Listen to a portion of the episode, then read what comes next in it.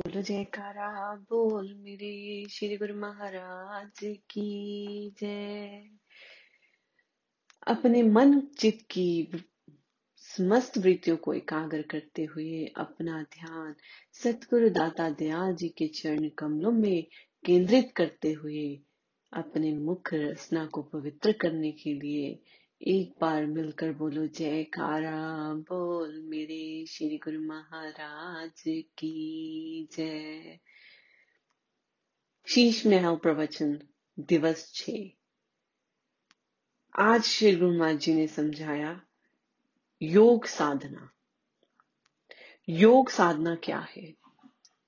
योग का मतलब होता है स्टेट ऑफ़ वननेस योग। जिसमें एक हो जाना। किससे एक होना है हमें हमें अपने मालिक से, अपने इष्ट से, अपने सतगुरु जी के संग साथ एक होना है। यही साधना श्री गुरु महाराज जी समझा रहे हैं कि अपने मालिक में हमें एक कैसे होना है। श्री गुरु महाराज जी समझाते हैं कि भक्ति में वैराग्य जब आए कि एक मालिक से मिलने की तड़प जब आए, जब अंदर से जुड़ जाने की ख्वाहिश आए, तब हमें वैराग्य होता है। और जब वैराग्य होता है, तभी हम अंदर उतर सकते हैं।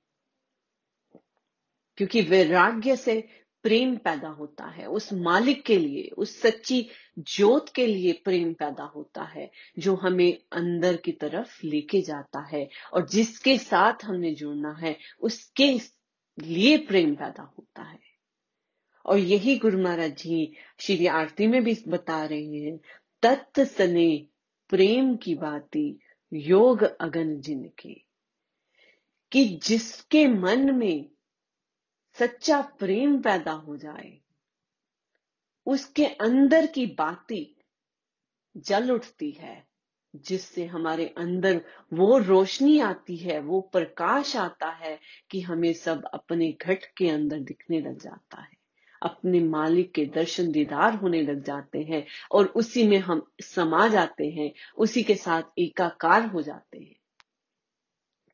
क्योंकि जिसके साथ प्यार होता है उसके साथ एकाकार होना अच्छा लगता है। जैसे आम इंसान भी जब किसी से प्यार करता है, वो यही कहता है कि हम दो जिसम एक जान है। और मालिक के साथ जिसका प्यार है, वो तो एक ही जिसम और एक ही जान है, क्योंकि घट में ही वो विराजे है। वो ही हमारे अंदर है, वही हमें चला रहे हैं। सिर्फ़ हमारे बीच में तो एक ही पर्दा है, क्योंकि हमारा मन मैला है। हम एक ही जिस्म और एक ही जान है, पर हमें पहचान नहीं है। ये पहचान हमें कैसे आ सकती है? योग कैसे हो सकता है? हम इस योग साधना में कैसे उतर सकते हैं? आरती में समझा दिया श्री गुरु महाराज जी ने। प्रेम की बाती से अपने अंदर का, अपने घट का वो दिया जलाना है, जिससे हम अंदर के प्रकाश के साथ अपने मालिक को देख सकेंगे, मालिक के साथ जुड़ सकेंगे, मन के दर्पण को साफ़ कर सकेंगे।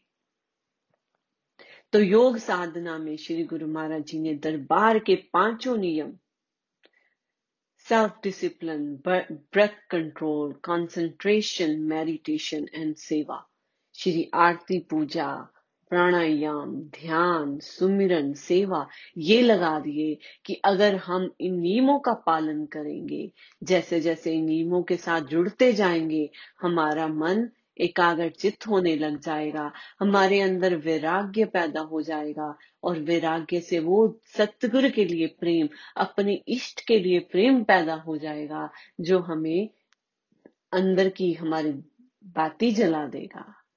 हम फिर अपने मालिक को हाजिर हजूर समझेंगे। तो हमें कोई भी कर्म करने से पहले एक बार उसकी नज़र आएगी कि हमें मालिक देख रहा है। जब वो मालिक देख रहा होता है तो कोई भी बुरा काम नहीं होता। तो यही श्री गुरु महाराज जी समझाते हैं कि आरती पूजा जब करेंगे तो सामने विराजमान श्री गुरु महाराज जी के दर्शन दीदार करेंगे तो हमारे अंदर प्रेम पैदा होगा, प्रेम बढ़ेगा। और जब हम प्राणायाम करेंगे तो उससे हमारा ध्यान एकाग्र होता जाएगा। तो सुमिरन में जब बैठेंगे तो उस मालिक की याद में बैठेंगे तो उस समय मालिक भी आएगा। जैसे एक बार मैंने कहीं पे पढ़ा था कि जब हम प्रेयर करते हैं तो मालिक हमें सुनता है। जब हम ध्यान करते हैं, सुमिरन करते हैं, तब हम मालिक को सुन सकते हैं। तो इसीलिए गुरुमुखो, हमें सुमिरन से जुड़ना है। जब सुमिरन से जुड़ेंगे, उस मालिक के साथ घट में जुड़ेंगे, तब हम उसको अंदर से सुन सकते हैं। तब वो हमें हर कदम पर गाइड करेंगे कि हमारा कौन सा कदम सही जा रहा है कौन सा गलत जा रहा है, कहाँ पे हमें रुकना चाहिए और कहाँ पे हमें चलना चाहिए। वो हर समय हमें गाइड करते रहेंगे।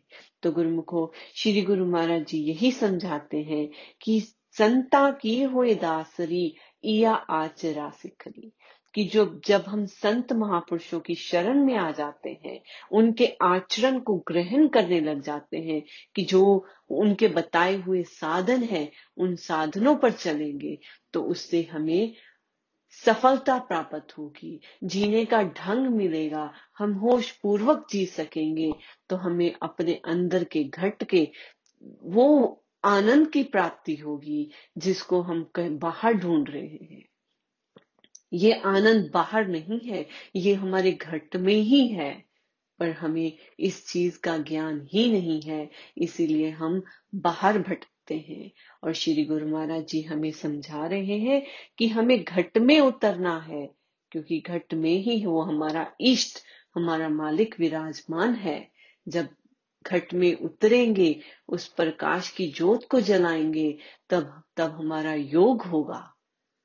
तो उस योग, वो मिलन हमारे इष्ट के साथ होगा।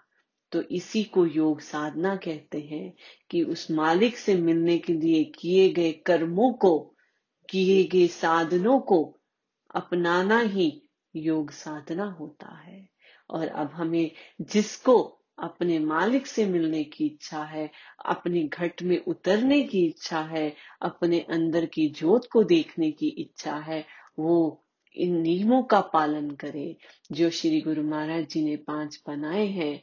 जैसे वो फरमाते हैं, श्री आरती पूजा, सेवा सत्संग, सुमिरन और ध्यान, श्रद्धा सहज जो नित्य करे, निश्चय हो कल्याण।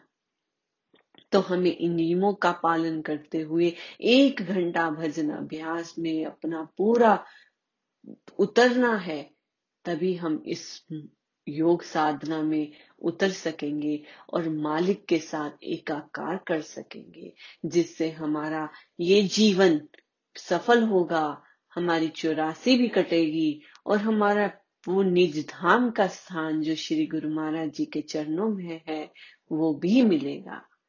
तो गुरुमुखो, यही हमें योग साधना में उतारेगा गहरा, जब हम सतगुरु की शरण में ले देंगे जब सत्यगुरु की शरण में आ जाएँगे तो यही गुरु महाराज जी के चरण कमलों में प्रार्थना है कि हमें अपने आप में एकाकार कर, कर लीजिए और हमारी बाह पकड़कर हमें अंदर की तरफ़ ले चलिए। बोलो जय कारा बोल मेरे श्री गुरु महाराज की जय।